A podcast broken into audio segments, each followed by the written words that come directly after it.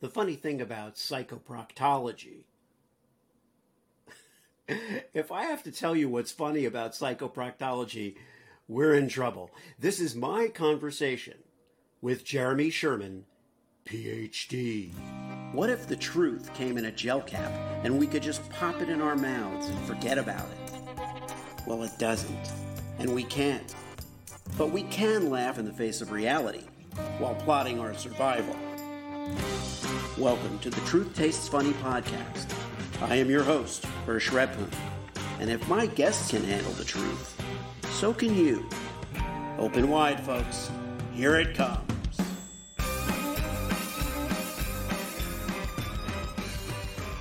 My guest today is Jeremy Sherman, PhD. Uh, he could be described as a cradle to grave science researcher, uh, writer studying the unbroken chain of the origins of, of life. Uh, but that's not why I have Jeremy on Truth Tastes Funny today. He's also the author of the Columbia University Press book, Neither Ghost Nor Machine The Emergence of Nature of Selves. That's not why I have Jeremy on the show today. Um, he's also authored a thousand articles um, with 9 million readers for Psychology Today, but even that is really not why I have Jeremy on the show. Um, his latest book is called What's Up with Assholes How to Spot and Stop Them Without Becoming One. That's a good reason. That's a good place to start. Jeremy, welcome to the show. It's a pleasure to be here. And now I'm up to 10 million views. Um, wow. Uh, yes, yeah, so I only have another uh, um, uh, seven, nearly seven uh, uh, billion people to to convert to my way of thinking, and then I'll have uh, my mission will be accomplished. Well, if you can do that 10 million at a time, you know, yes, that's, that's how right. I feel. if I can, if I can change the life of just 10 million people, then I will have done something. That's true Uh, because you know. because very few of us uh, have that much in uh, uh, we meet that quota. Though in a way true. we all do because we all end up influencing us, each other directly and indirectly. Right. Yeah, can't help but change Right. people. Well, I'm really glad to have you on, and and it and it it certainly resonated with me. The uh, that that last book title did, as did uh, the fact that you've written articles about uh, total jer- jerks, and um, jerks and assholes is is enough to fill any podcast. It's true. Um, Timely but, uh, topic. Yeah, it is. It is. It's amazing how that there are there are almost as many assholes in the world as there are people. But Exactly. uh, but you know, but uh, let's let's start there. Let's start with that, and we can we can go all over the place. But let's start with uh, with with that title in the context of what it is that you study. Is that is that yes, connected? no, that's a, those two? yeah, very Okay. connected. All my work is connected, which uh, which makes it a little complicated because I'm always seeing these connections. So, um, uh, for the last, I'd say, 20 years, I've been playing with a koan. What is a butt head? Since it can't just be whoever I happen to butt heads with. That is, everybody's got their subjective definition of a of an asshole. Um, but I was thinking that only leads to asshole on asshole battle, to people uh, accusing each other of being assholes. Um, so I got interested in um, uh, a more objective, I don't think you can be absolutely objective about it, but a more objective approach to defining this category that is one of the most popular terms in what we call folk psychology, that is everyday psychology, how people talk about psychology, and yet doesn't really have a name in clinical psychology. It's a diagnostic category. It seems to me broader than narcissist and psychopath, or what we call these days a dark triad personality. Um, and I wanted to try to understand what it is that is going on with assholes, um, Right. and also uh, um, how how do you stop them? That is, how do you disappoint them?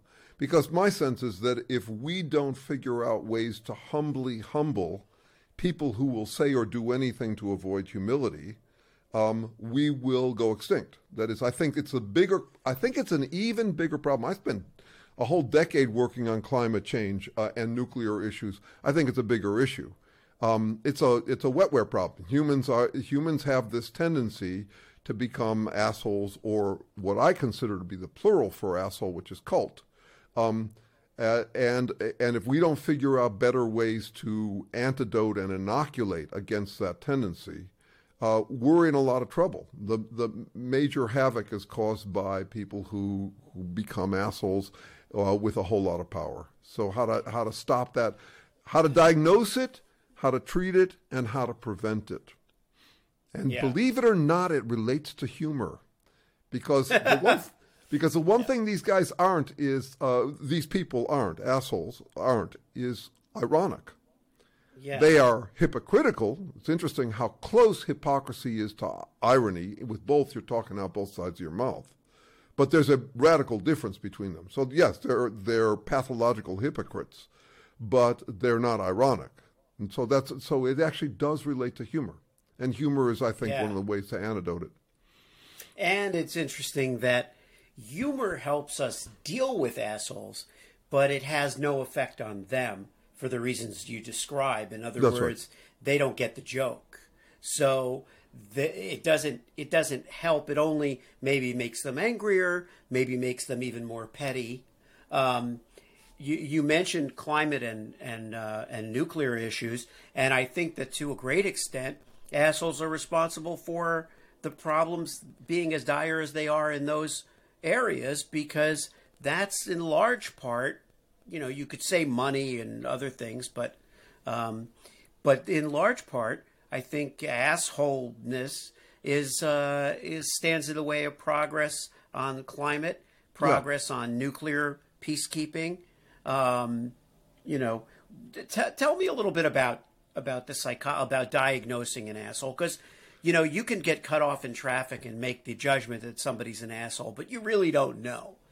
You know, Yeah, yeah. So um, uh, this is related to my origins of life work. So I work among scientists on the physical origins of selves and trying. That wall behind you isn't trying to do anything. Um, Yeah. uh, your computer isn't trying to do anything, but organisms, all organisms, try. And um, so uh, trying takes energy, but the problem with energy is that it generally degenerates things. A windstorm isn't going to organize your papers. So one of the fundamental things that all uh, organisms have to do is they have to take in the right energy and not the wrong energy. The energy they can use to regenerate themselves, not just reproduce. We have to regenerate ourselves. Today, uh, I have a slouchy day planned for me, but I'm still going to generate 330 billion new cells today. And I'm going to do this without thinking or feeling. I have to gen- regenerate myself all the time. So that takes energy. I have to eat in order to do that. I have to breathe oxygen, all that sort of stuff. At the same time, I can't eat poison. I can't, uh, there are all sorts of energetic gradients, we call them, that would destroy me. So I've got this kind of relationship with the world. I've got to take in the right energy, not the wrong energy. Now, with humans, humans are a radically different critter, and that's largely because of language. We have language which um, uh, enables us to imagine all sorts of things, um, really imagine anything. Not just talk about it, but think about it. Um, that makes us an incredibly anxious species. When you compare what your dog could worry about before bedtime to what you could, it's just no contest. You you can worry. A human can worry about way more than a dog can. Okay, and with language, we th- what I was just talking about. This relationship takes the form of confirmation bias, which is the tendency to take in ideas, to eat ideas that affirm us, and to keep Right. out ideas that disaffirm us. So we, uh, we all got mojo to maintain. We're an anxious species. We all need our mojo. And uh, for that, we are very selective about what news we interact with. Now, normal, decent people, um, they know that confirmation bias is a problem they have to manage. Assholes treat confirmation bias as the solution to all their problems and and uh, we all engage in the same kind of behaviors as assholes. Um, uh, we all lie. Um, we all engage in hypocrisy. That this is I'm not I'm not stating a cynical uh, opinion. I'm stating what all the evidence shows in psychological research.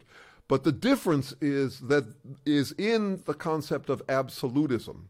So you remember that saying, "Absolute power corrupts." Uh, Corrupts I mean, power corrupts. Absolute power Right. corrupts absolutely. That's not actually the original statement. The ori- original was, uh, "Power tends to corrupt." Just like lying tends to corrupt, hypocrisy tends to corrupt. It doesn't always. Sometimes it's just what the doctor ordered. You really need. We have to lie to get through life. Um, Right. Okay, but when you go to the absolute, it does corrupt absolutely, and the, and the word absolute actually means dissolved away from. That is, you are that you are not influenced by anything else. You are literally incorrigible. Nothing could correct you. So being an asshole has nothing to do with your tone of voice. You can be a really mellow Mike Pence asshole.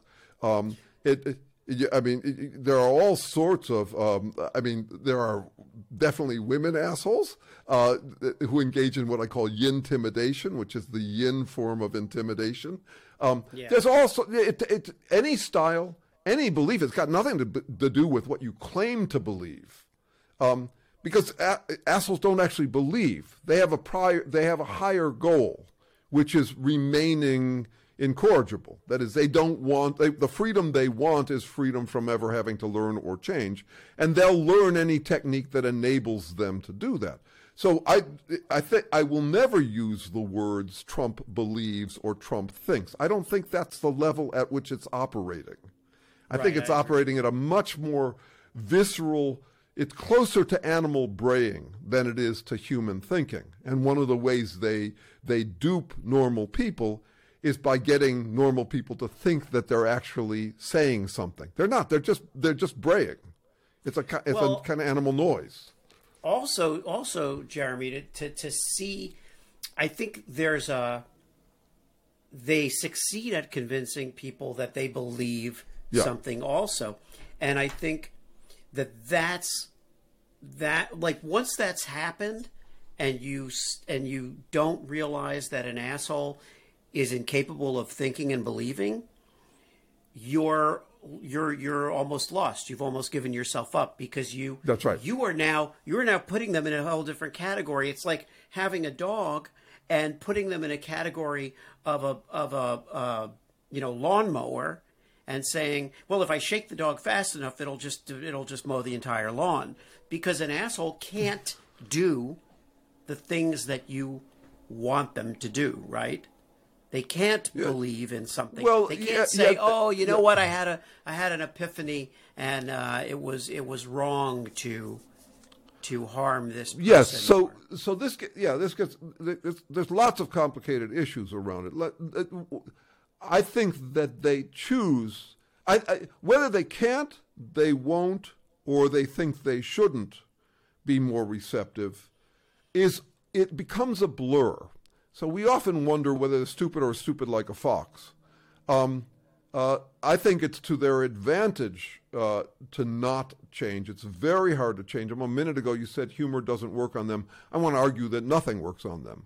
And yet, um, that doesn't keep me from trying to figure out what works on them best. And I will argue that humor actually, humor at their expense, um, is is can be effective when there's an audience. Obviously, you deal with this when you're dealing with hecklers in uh, in stand-up comedy.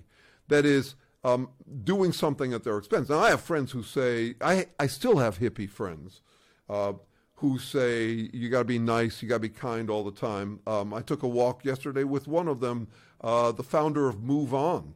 Um, and she still tends that way, and I still give her a hard time about it. I say, no, that's, yeah, that works with people on the fence. It doesn't work with someone who is, who has gotten addicted to what I call Trump botting. So Trump botting is robotically playing trumped up, fake Trump cards. That's all it is. It's it, it's a small t Trump. I think Trump is a perfect Trump bot. I, ideal, quintessential, because it's very hard to figure out what he believes, um, uh, even though he declares it like it trumps all other considerations. But I mean, it's something small t. You can be a Buddhist Trump bot. You can be an atheist Trump bot. You can be a humanist Trump bot. Um, it's uh, it's that it's that combination of a wild card. I can do anything I want, and whatever I do, it's a trump card. It wins. It beats all other possibilities. Mm-hmm. And by the way, I'd say that's exactly what any organism would want. We'd want total freedom and total safety. And that's what you get. Total freedom is the wild card, total safety is the trump card. Nothing can beat you. It's yeah. basically playing God. As though you had the divine power. What stops us from doing so many things is that we have a uh, barometer that tells us that we can't get away with certain things. And we've been taught that there are consequences. And somewhere we believe that there's consequences, and maybe we learn right from wrong, but we still are stopped by propriety, protocol, uh, uh, guilt. Yeah. You know, fear, conscience. Thank you. But the asshole does does not you know, is well. That's and a, then we and then they, they seem to win over. That's people. the interesting point. That's the interesting yes. point. So, um, so in order to prioritize you winning no matter what, you have to become detached from reality. And it turns out, this is one of the disappointing pieces of news. I would say it's probably the most disappointing news of my life. Crime does pay.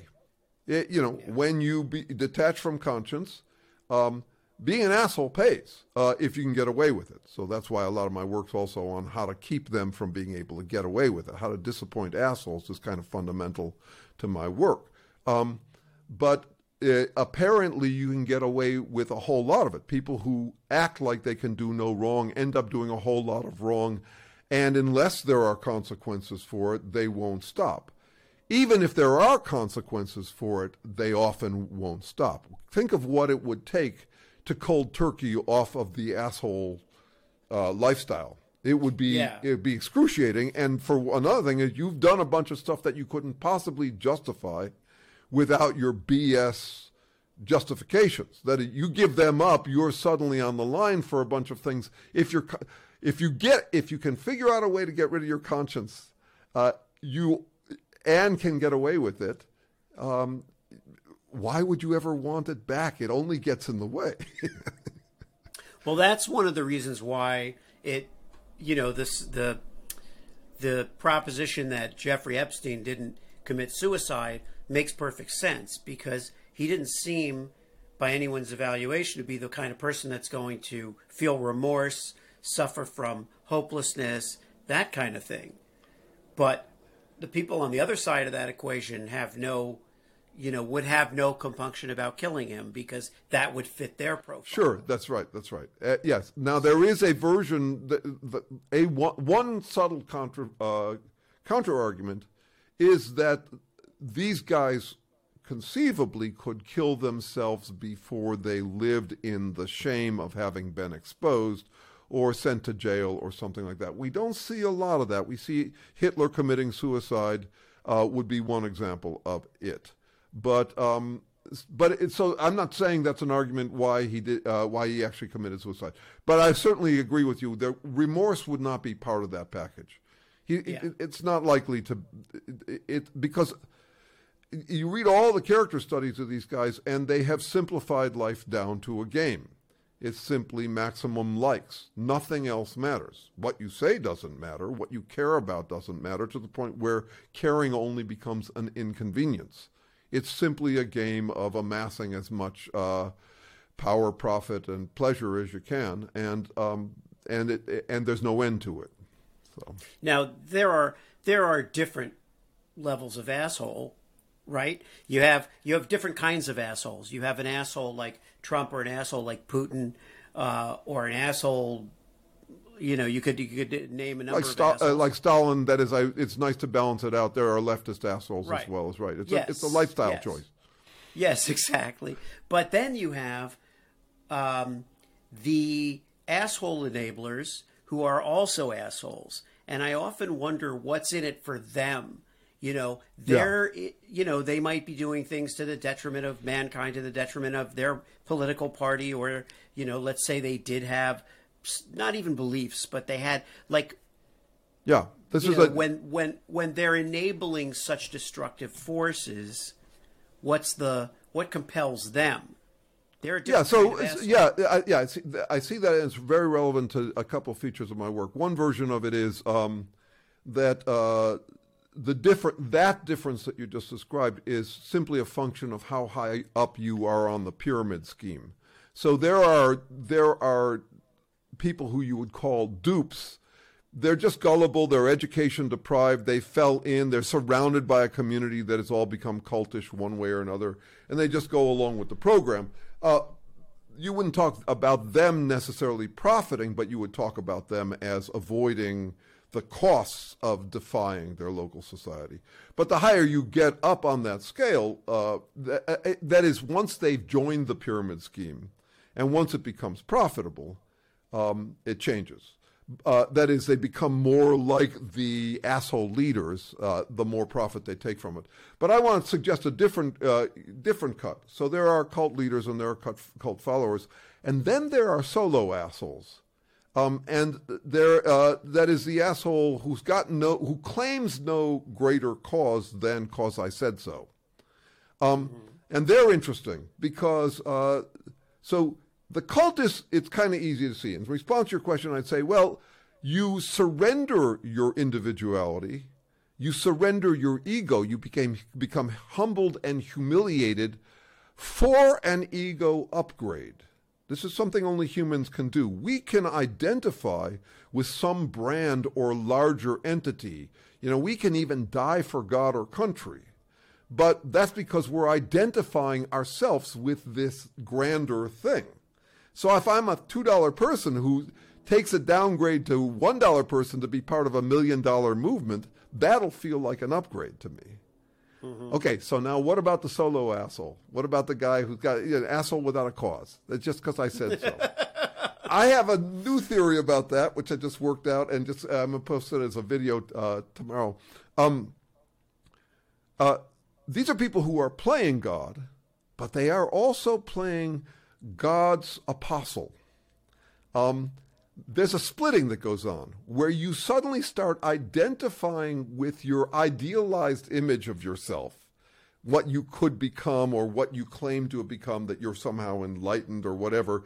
You you you latch onto that and then you become the most vicious bulldog protector of that self. So one of the interesting characteristics of assholes is that they will shame you for not living up to principles, but in the next breath they'll laugh at you about caring about principles. They played prude punk. They played prude and punk. Um, uh, yeah, so so that's an interesting split. You get that perfectly in the Trump movement, which it, which alternates between what I call fundamentalist hypocrisy, which is I know the rules, not that I live by them, and the other one, which is that there are no rules, um, and you're uh, you're a loser if you think there are, and they'll just oscillate fluidly between them. Well, when they're laying down the law, they're playing God. No, no, sorry. When they're when they're acting like there are no rules, they're playing God. That is, they are free to do anything. You say playing king, and by the way, for a king, hypocrisy is a status symbol.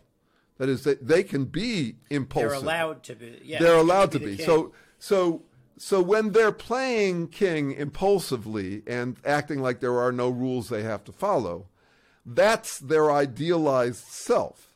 And when they bark at you for for giving a hard time to their idealized self, that's them being their own best apostle. You know, their their bulldog. So it's just a, it's a theory I'm playing with that helps explain how a solo asshole works they are operating like the, the, the soldier defending a false, idealized image of themselves.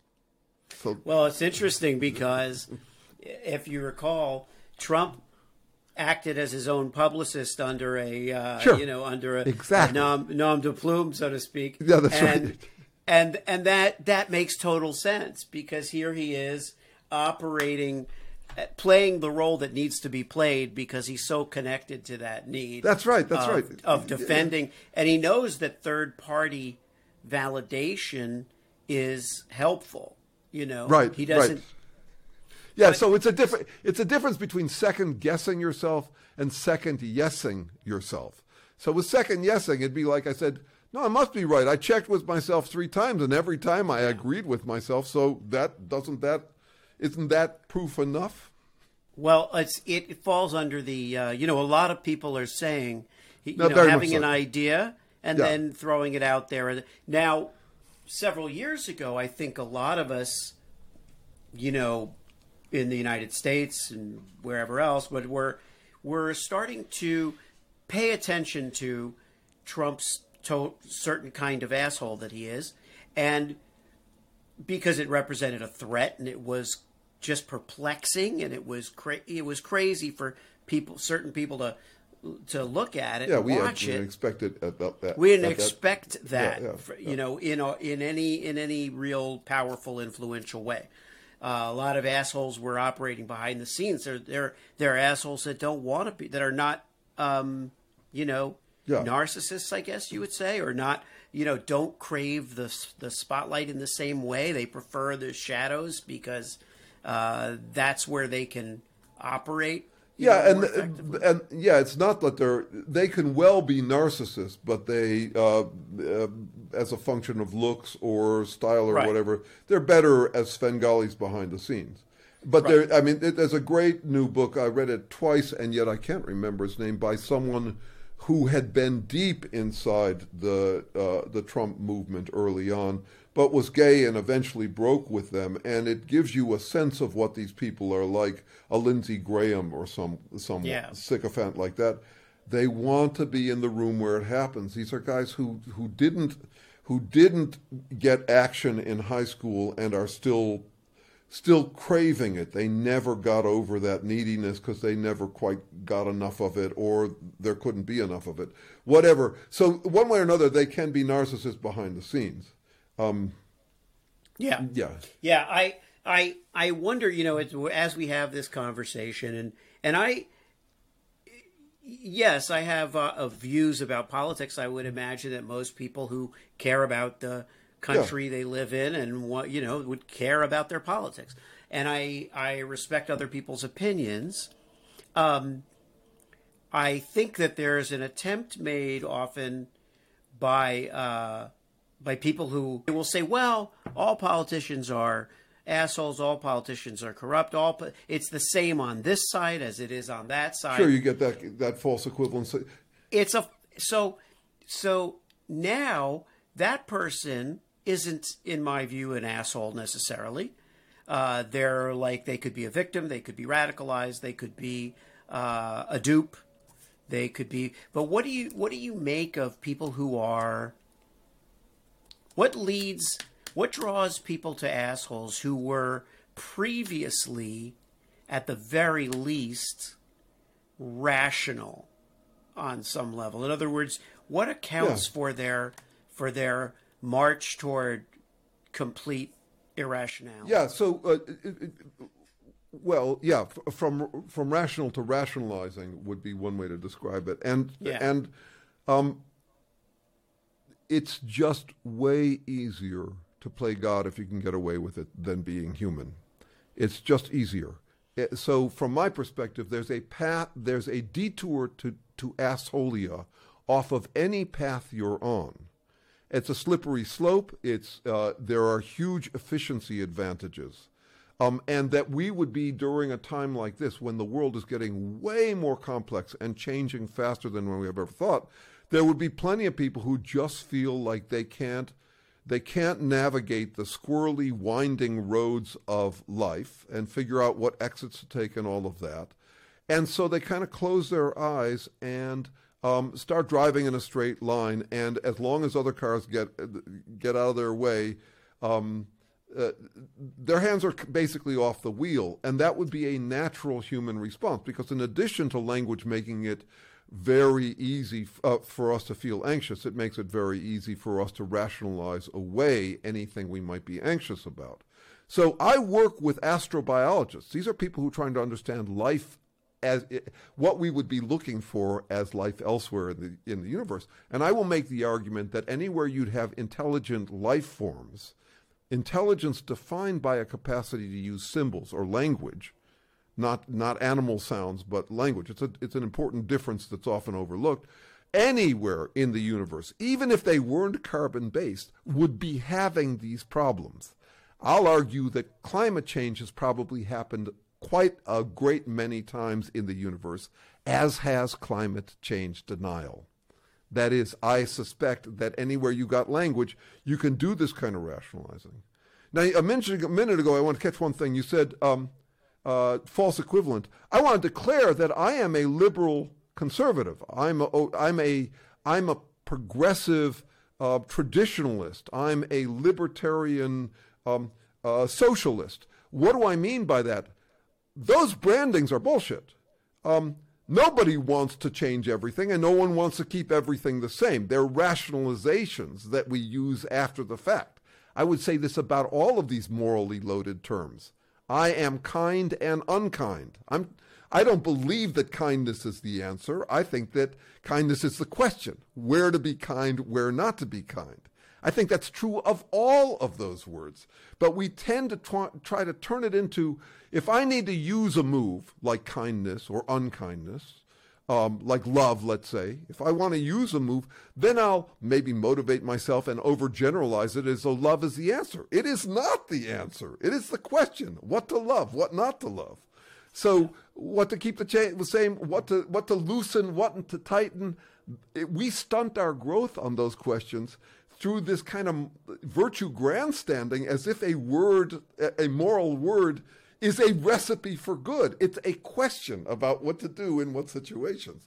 So even though I grew up a, a, a counterculture leftist hippie, um, I worked for a while for uh, Eli Lilly, and one of the vice presidents said to me there, he said, Jeremy, I know you cut off your ponytail, but I still see it. He said. so no, I'm, I'm definitely of that culture, but I'm even maybe more deeply rooted in chachma, which uh, which I always took to be paradoxical wis- wisdom. Wisdom, yeah. It's paradoxical wisdom. That is, that's how we ended up Talmudic. Is that when we saw a contradiction, like love is, is good and love is bad, or uh, uh, uh, kindness is good, kindness is enabling, whatever, any version of that, we would dig into it. That was that was kind of our gift, and it shows up. I will, I'll argue that's why I'm I, an ironist. That is, and and I mean that in the philosophical as well as the humorous sense. Life is dire. You guess wrong what to love or what to not love, you could die. It's also exactly the same thing as slapstick. You make a good bet and it comes out wrong. You thought you had traction on the ground, but there's a banana peel there. And you slip and fall on your ass instead of propelling yourself forward.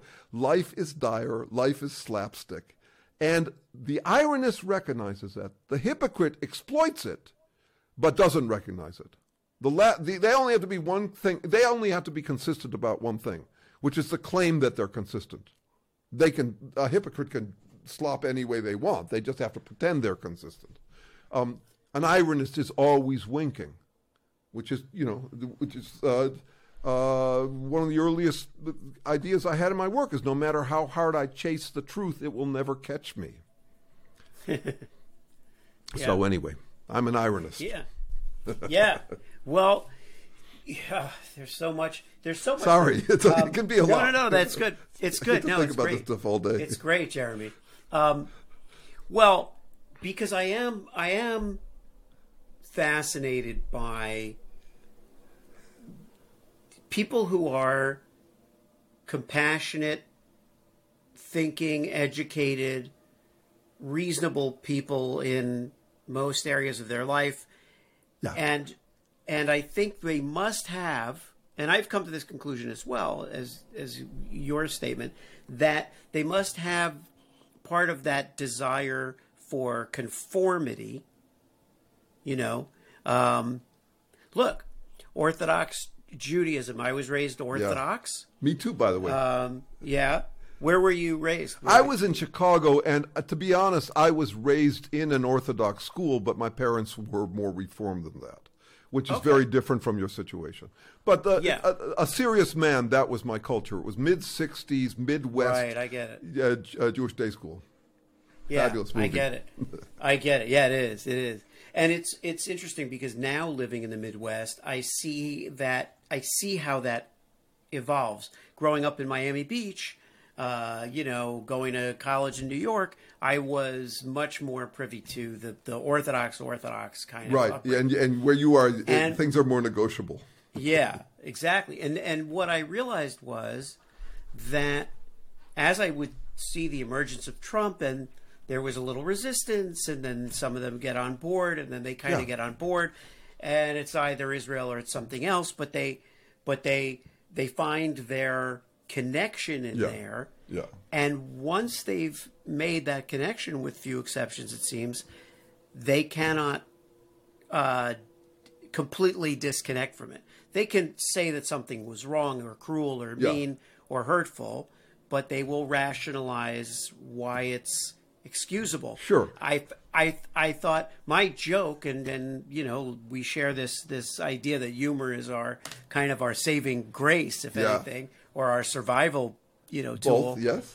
I uh, my reaction after some of the things that would go on would be well it's it's at least it's nice to see the you know the the Jews and the Nazis working together because here they are marching for Trump of course the Jews don't go to the don't go to the um, you know the Nazi uh, the Nazi rallies They skip that part of the- Nazis, of- of the Nazis lifestyle. don't invite the Jews to the but That's you know right. the the, the they never hide, they never call. yeah, that, that's right.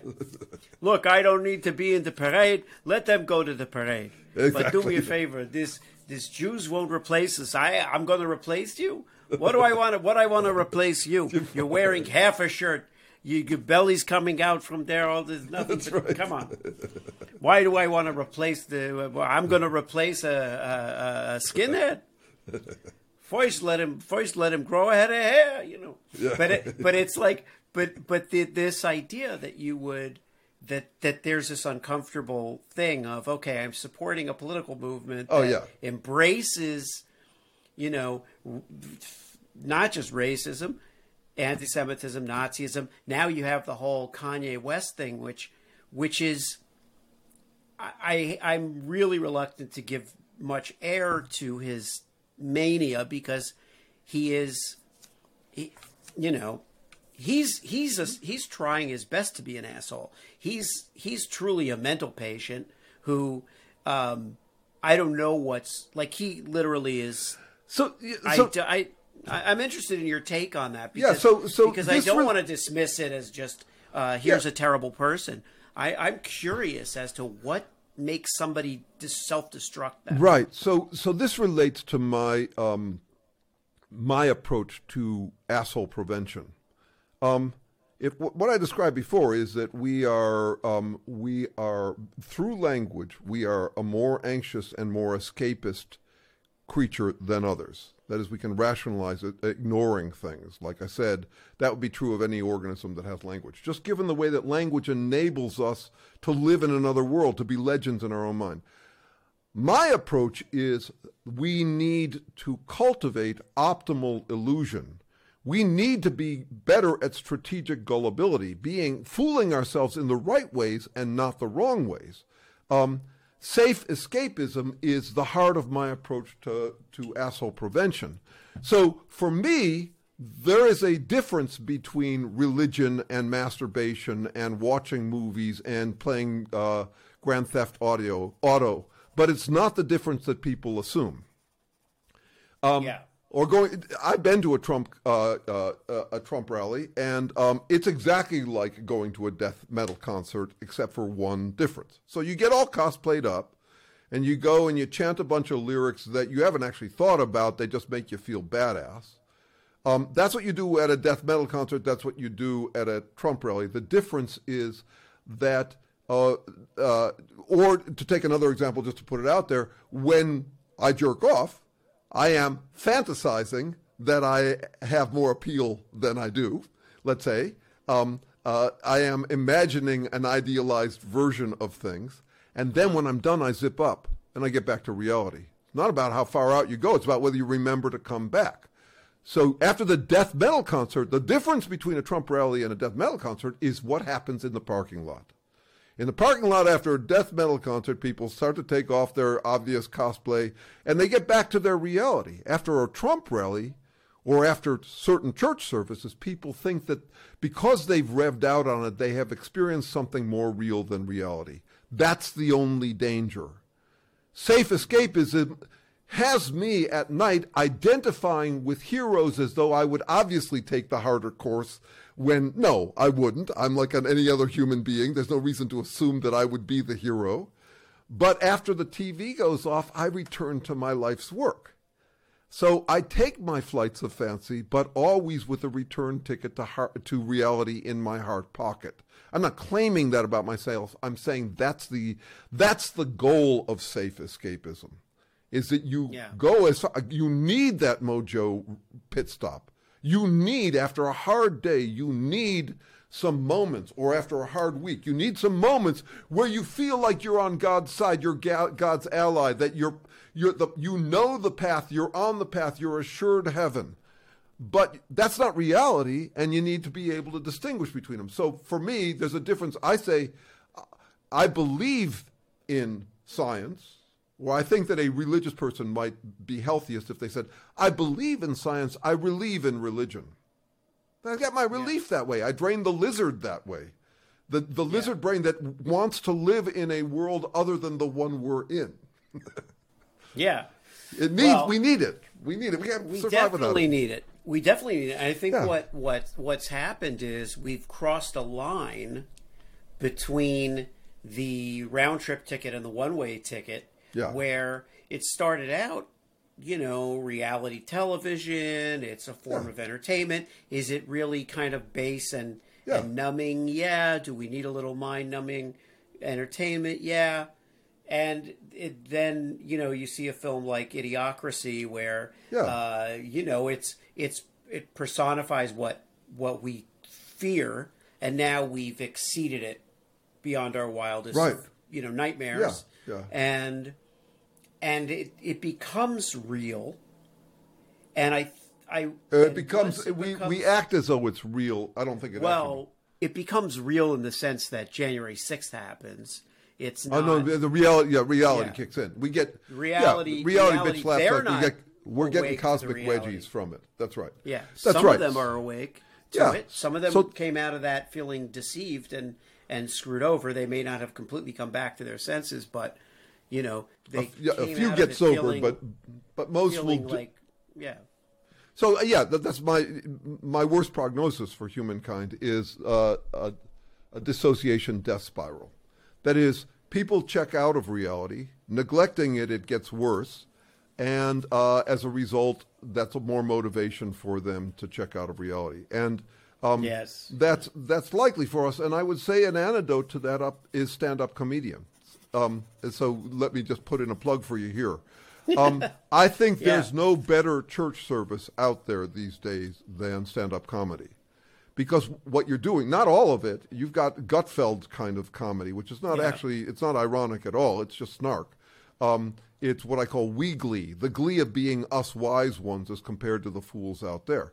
Well, really good, the kind of stand-up comedy I appreciate is laughing at and with each other. Yeah, And I can think of no better communion than that, than Mm-hmm. than that business of sitting there and laughing at the at the human predicament. That there's no escaping ironic situations. That you can minimize them, but you can't escape them completely. Where the right thing comes out wrong or the wrong thing comes out right, and we're trying to guess, and life is iffy. So uh, uh, in philosophy, it's called fallibilism, the recognition Right. that no matter how confident I am in a bet, I have to remain still more confident that it is a bet. Um, that everything's Yeah. betting. That that's all. That's I think that's the biggest cosmic wedgie from Darwin. Not that there's no God, not that we descended from apes, but that it's all guessing.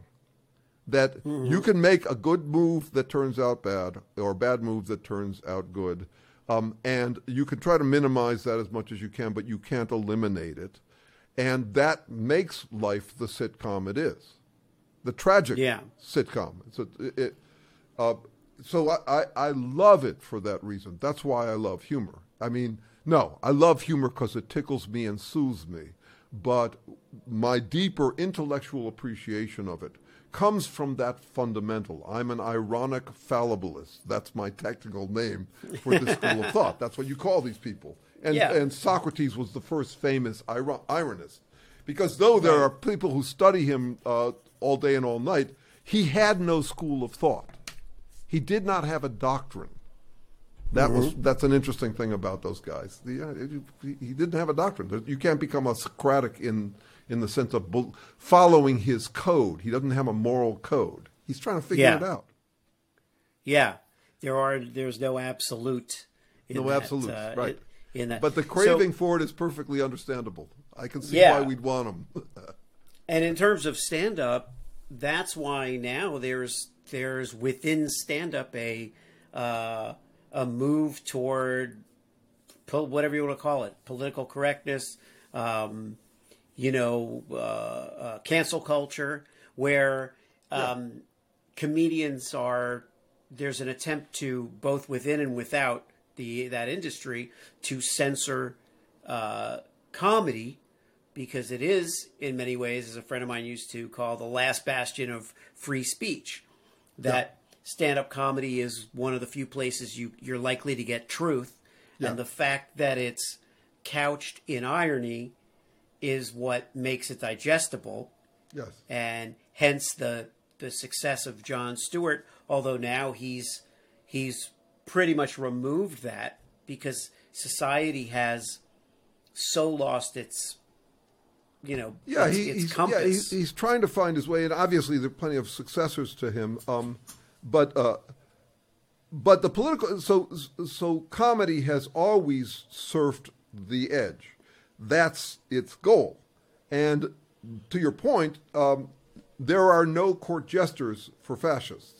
If you're looking for a canary in the corn- coal mine, look at the court jesters. They they don't survive that transition. Um, yeah. they have an interesting history, uh, the way they surf the edge and are tolerated. It's fascinating how they're tolerated. And I have found that in my life, I can get away with saying a whole lot more of what I honestly believe as long as I do it with a self effacing, ironic humor. It's a, it's a great lubricant. Um, Yeah. I, that is, I have to convey that I know I'm guessing. Um, my my Facebook uh, handle is Jeremy Unsure Sherman. Um, I saw have to- that. IMO has to be all over my work. This is guesswork. Um, uh, it's careful guesswork. There's a difference. It's not like saying all guesses are equal. They aren't. Yeah. Um, uh, but it's also yeah. So so that's where it lives. And I've I've been long fascinated by why, as a culture moves towards fascism, the resistance to fascism often gets more prudish. Um, and uh, and part of this is just a feature of counter cults. So you got cults, and then you get counter cults. A standard example would be that the Soviet communism uh, inspired the libert. It was a cult that inspired the libertarian cult. They're both full of shit. Um, but uh, but they uh, but they do inspire each other. That is, there's a tendency to circle your wagons in response to other people circling, circling your wagons. Uh, Part of it is also, hey, let's all be nice because if we can figure out how to be nice, if we can behave honorably, if we can, uh, when they go low, we go high, kind of nonsense. Um, uh, they don't go low; they go low and high. And we don't deal with it effectively if we just act righteous because they simply can call all of that PC um, and disparage it while being more woke. The Trump movement is by far the wokest, most PC movement in the country these days. I live in Berkeley. Uh, you live in. y- y- y- So we know what liberals are like. And yeah, I do know a few people. There's a house down the street that's still got a sign out in front that says, um, uh, it's talking about Obama's war crimes. We do get a couple of those people who have no sense of perspective at all. Um, but they're really rare. And so, yeah, so the it's very important to me to recognize, and Bill Maher is just falling flat on his face on this in his effort to widen his audience, I suspect. Um, no, if you want to talk about PC and woke, they are not a leftist thing. You can brand them to that. They are a move that has been around for centuries, for millennia, where people suddenly think they've seen the light and they've got the answers now. And you don't get a stronger version of that in the country right now than the MAGA movement. It's the wokest thing around. Yeah. So so how do you how do you describe you know the Marjorie Taylor Greene thing and the Ron DeSantis and the the basically the now I know this has been a long time coming. None of this stuff happened overnight. You know, it's but this um, it's almost like if you get a a uh, an erector set in the mail Yeah. and you don't even know anything you don't know anything about anything Right. and you're five years old and you open the box and there's no instructions or anything and you just start putting it together by instinct it's like that seems to be what happened with the republican party it's almost like organically they knew exactly how to get in line with all of this Yeah. it immediately came together like a like an erector set it Yeah, was yeah. it was effortless all they It had to yeah. do was not have a conscience not have any Claim to have the most conscience, but not have any conscience. That's yeah it. claim claim everything claim It's to a- feel it's a and have everything move. and have none Yeah, so it's a branding move and has always been a branding move. So we think when we've seen the light, we're, we're falling in love with ideas. We're not. We're falling in love with the freedom from doubt. That's what people, you know, they, they think they join for the cause, but they're staying for the the the um, the swagger. Um, that's that's the satisfaction of it. Um, there is you can. I said there was a detour to Assholia off any path in life. That's true. It's especially true of supernatural paths because you can believe anything you want about it, and it trumps everything. It's super.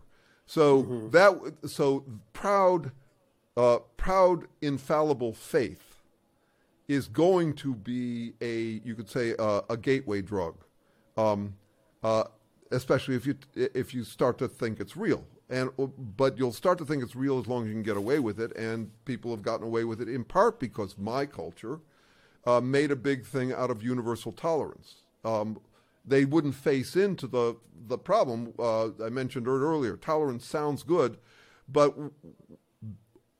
always be tolerant means also be intolerant of intolerance. We weren't dealing with it because we were living in this cushy, safe era back in the 60s when we thought that everything was going to simply tip towards the Aquarian age and everybody would see the light and become nice. And we have kept that going for so long that they do get away with it. And it has become a boomtown with anxiety up across humankind and all of this permission to be uh, to dissociate from reality, it becomes a very clear path that's thrilling to someone who it's like the nouveau riche. They never thought they'd be the pundits being called on on TV, and now they're being called on TV all the time. That proves that they're right, as though popularity proves accuracy. Um, There's a piece of graffiti: "Eat shit, three trillion flies can't be wrong." Um, no, popularity doesn't prove that you're right. Uh, lots of things are universally believed, and no, they're not right. Um, but uh, but if you treat popularity as the only name of the game, and you continue to use it as a source of success when it's serving you, when it's not serving you, so these are these are self-winding movements. No matter how you shake them, they get wound up. If you disagree with them, it proves that they're martyr heroes. They're victims, uh, just like Jesus.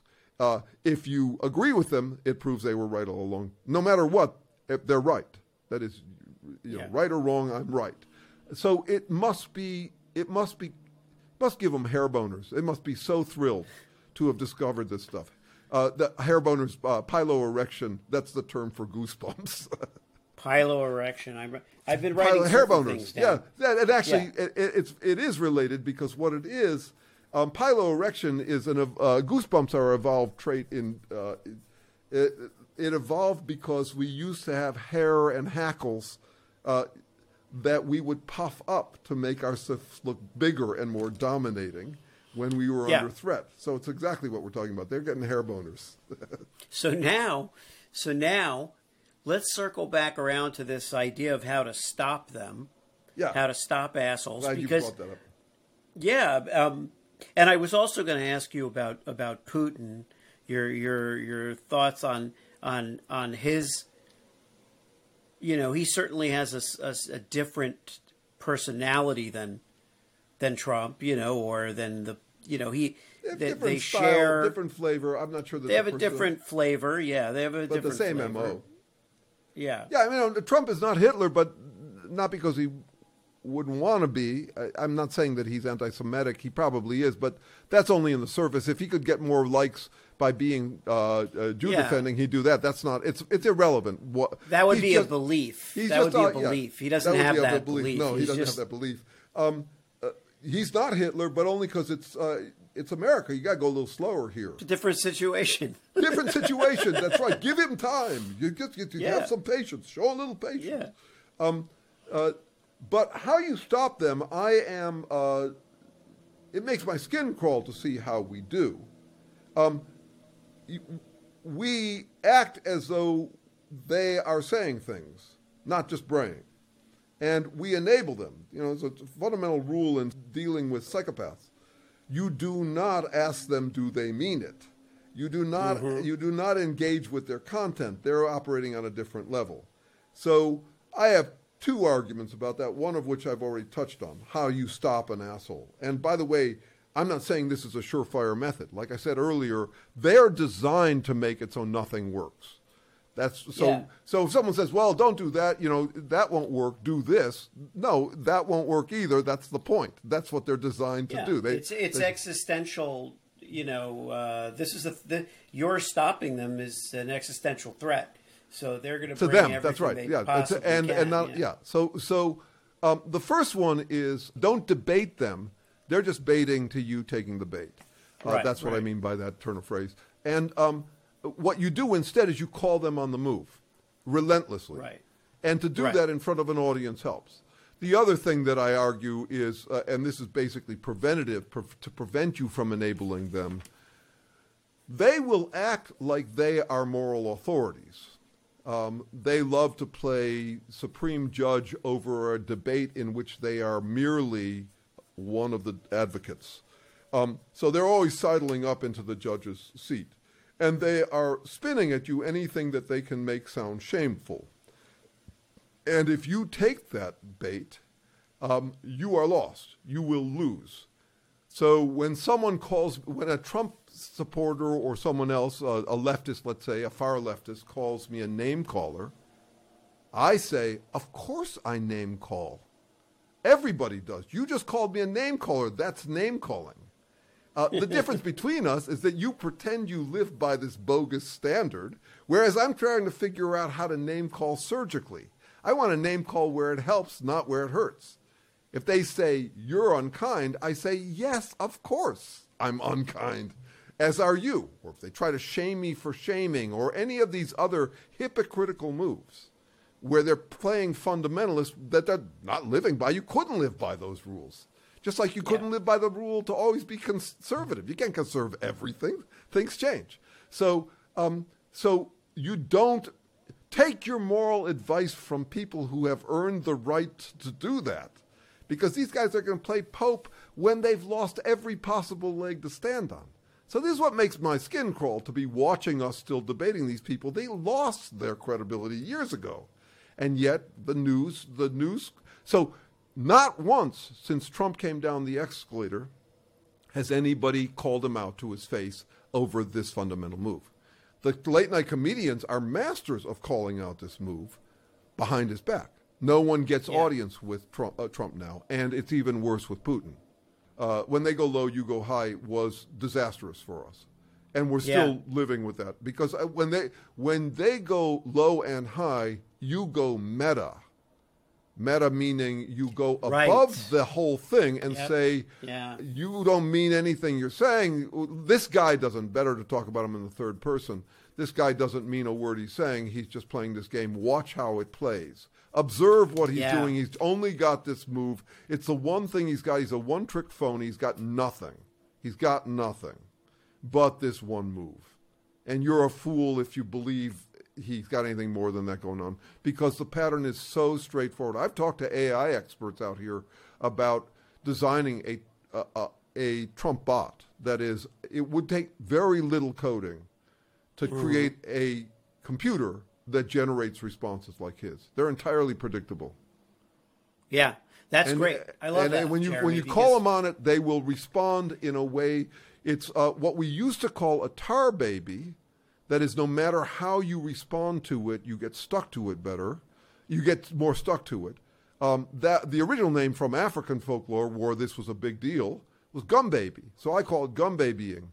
Um, uh, So you try to attack. If I said you're being defensive, there's no response you could give that wouldn't either uh, stay neutral on it or affirm it.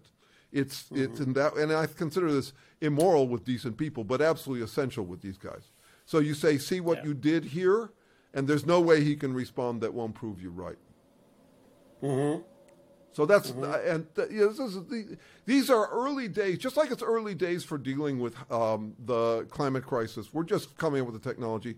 I think these are early days for psychoproctology. That's the best I've come up with so far. I dedicate my book to future psychoproctologists who will do a better job than I do uh, at it. These are these are early days in trying to figure out how to answer this fundamental question: How do you humbly humble someone who will say or do anything to avoid humility? It's, a, it's yeah. the existential question for life. So you got to do it humbly. That is, I don't get to grandstand and beat him. That won't work. You can't do that with these guys unless you're willing to become an equal and a, a opposite asshole. Um, and even then, it'll just end up in bickering. Um, but uh, so, how do you humble them? Yeah, it, it's it's it's wild. I mean, I really wish my my dad were were still alive because he was a he was a psychoproctologist. That's he had a, he had a facility with language that you know he was never mean spirited, which is ability to do just that, humiliate those who who needed it, who who demanded it. So um, he was able to do that. That's very interesting. So he was able to do that, and yeah. at the same time, um, show a kind of uh, allow someone their dignity while taking them out at the knees somehow.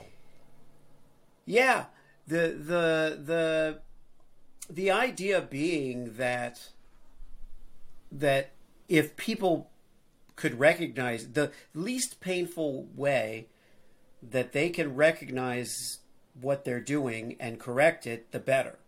There's no taste for uh, humiliation as an end unto yeah, that's itself. Right. That's right. Plus, plus, this person is here for a reason. You know, if you're if they're in your life and you're in theirs, what's better to adjust the the dynamic or to have a, a very strained and you know so it, it's and and you know it's it, it really was a marvelous thing to see but i i i don't know i call this gen 3.0 maybe 4.0 uh, is someone who studies, as your dad did, that challenge and figures out how to maximize honesty while maintaining intimacy. That mm-hmm. you want to be in with that person, you don't want to be bounced out. Um, this is especially hard with assholes because they will bounce you out the second that you give them any honest opinion that challenges them. but anyway, with normal people, the goal would be to maximize, maximize honesty subject to intimacy. You, you're trying to make it so the rapport gets stronger and stronger. Um, how you maintain credibility while being honest, not just by pandering, not just by affirming. And I would say the same dance is the challenge of partnership, uh, yeah. which is too complicated for me. I, I retired from partnership um, uh, about eight years ago. I, am great for friendship, but I'm not. I had a great run, and um, I'm glad that my lack of appetite finally caught up with my lack of aptitude. I have just, I, I, just ended up in this life where honesty matters to me more, and I'm so at some point I'm not I'm no fun. yeah, my friends well, like me. I don't know. This my has been like a lot of fun. This has been a lot of fun, Jeremy. I I I I really enjoy this uh, this kind of conversation. I don't know, you know, where we go you know, we barely got away with, uh, you know, with getting Trump out of office. just as one example. That's just no, one that's example, right. and it's I, you know I don't mean to I don't I don't mean to single him out as uh, you know as uh, the only or the, the biggest way, asshole. I'd feel the, the same world. way about a leftist who made his moves. I mean, yeah, yeah I, I, tend to prefer progressive uh, policies by a lot, and like I say, I worked for years on but a, but a friend and I talked about whether a uh, whether we would um, we would support a leftist uh, a leftist who was doing Trump's move. I don't think I could stomach it. I wouldn't no, even be able to pull not. off the thing that the, the that the MAGA people do, where they say, um, "Well, he's a complete impulsive fool who makes lousy decisions, but I have to support him because I like his decisions." Uh, you get that all the time Yeah. from Trump supporters. Yeah. It's a it's a it's a, a way of claiming virtue while still supporting something absolutely appalling. But where we Well- go with it is a big question. Where Yeah. we, where we where we end up with it. And I and I have so I'm good friends with another fellow Jew who is 92, Dan Ellsberg. He's a local guy, the guy who did Uh-huh. the Pentagon Papers. Yes, And yes. We talk about it. Um, he says he had no effect on policy, even though he's considered one of the heroes of the movement for his effect on policy. Right. he- but we both agree that it has no effect on our motivation. There's a reason I could read an awful lot of just terrible news is that my motivation is decoupled from our current situation. Obama said it well. He said it's not the end of the world till the end of the world. yeah. Yeah, and so in the meantime, it's not like I have to read only good news in order to keep myself motivated. I'm Sure. uh, uh, yeah, I, it seems the obvious thing to work on if you've got any attention for it, and so I recommend everybody become a psycho a psychoproctologist. I assume everybody is a beginner at it. That's why I call my book "Advanced Psychoproctology Yes. for Beginners."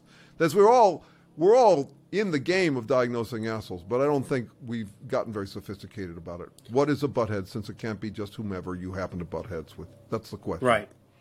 Well, it's certainly worth poking around, and uh, you know, I think that there's there's plenty of there's plenty of uh, of of the tsuris, as we would say, floating around the world, and plenty of the threats to um, to uh, sanity, to existence. Yeah, yeah. You know, it's all it's all up for grabs. Uh, I said to a guest yesterday, if we if we acknowledge how tiny we are in the scheme of things, you know, it should take some of the pressure off. You know, we don't have to agonize over any of this in the Yeah, we scheme didn't we didn't make this place. Yeah, I wanted to make this place, and I didn't. I didn't. Uh, you know, I I do feel grateful that I didn't fall for some of the stuff that some other Yes. people fell for. Yes. Um, but I'm not judging them for. I, I don't judge somebody for falling, uh, get tripping over a rock. You know, it's it's like it's just it's it happened now. You know, they'll get it. You know, they'll get it right in the next uh, in the next go round. Who knows what they'll come back as, or what will happen? What will happen in the in the world's uh, evolution and rebirth and whatever whatnot? You know, we'll, we'll keep coming back until we just just like in uh, Albert Brooks' "Defending Your Life," the movie "Defending Your Life," until we overcome our fears. And that's all it is. It's just fears. It's not stupidity, anger, you know, whatever. I think fear is the big one. I always talk about it you know. Um, I was that when I saw your name, I was thinking of an uh, uh, the satirist and uh, comedian writer Allan Sherman. Allan Sherman Yeah, was yeah. uh, a Not big- related, big- but yes. yeah, but a big favorite of mine um, because he was able to kind of make fun of the things that he loved, and um, That's you know, and that's Don what Nichols' irony irony. is. But Yes. those Jewish, the, the Borscht Belt humi- uh, comedians mostly got it Yeah. right. Um, Yeah. yes. And yet, do you have friends from your uh, yeshiva days um, uh, who ended up being Trumpists? Yeah, yeah, I Pretty do. much all of mine. Um, all of my my best friend from from elementary school did. yeah, No, a virulent rabbi. Uh, complicated. Yeah, and and how to not blame them and still make them pay the price is your dad's question. Well, they're going to pay the price. Not we're not exacting the price. So No, no, no, no. know, we no. That's. But you mean not I wish that were hook? true. Or you that mean- is, I know that. uh, I am very confident that a Trump administration will fail miserably.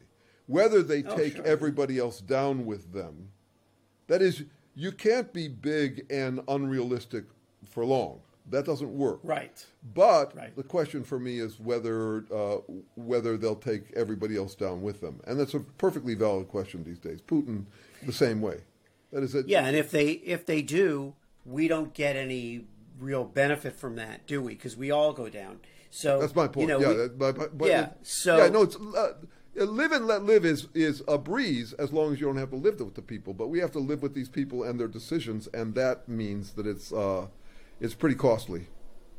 Yeah, I think I still I still harbor some of my uh, my father's um, perhaps impractical, though sometimes accurate feelings that uh, that people can learn that if peop- that if people are deep down decent, you know, they can learn the lesson without completely self-destructing or destructing destroying others. Yeah, a- now I'm not a- talking about Trump. I mean, you know, those people are are not are not the the ones who matter. The people who matter are the ones who are worth saving. You know, um, Yeah, that it, that get that's get complicated, but uh, your your operative term there is if, and there are there Yeah. are plenty of people who uh, who die before they've hit rock bottom. Um, yeah, so yeah, but I but one quote from a psychologist I like a lot is uh, the instinct to survive is strong. The instinct to alleviate fear is stronger. Mm-hmm. And I think Yeah. that relates to what you're talking about. Well, I'll let, I'll let it go on that. And right. um, Jeremy, thank you so much for coming on. Thanks and for having uh, me. I I really appreciate it. It was a wonderful conversation. I'm very glad. Thanks so much for tuning into Truth Tastes Funny. If you enjoyed the experience, please leave a five star review and share this podcast with your friends.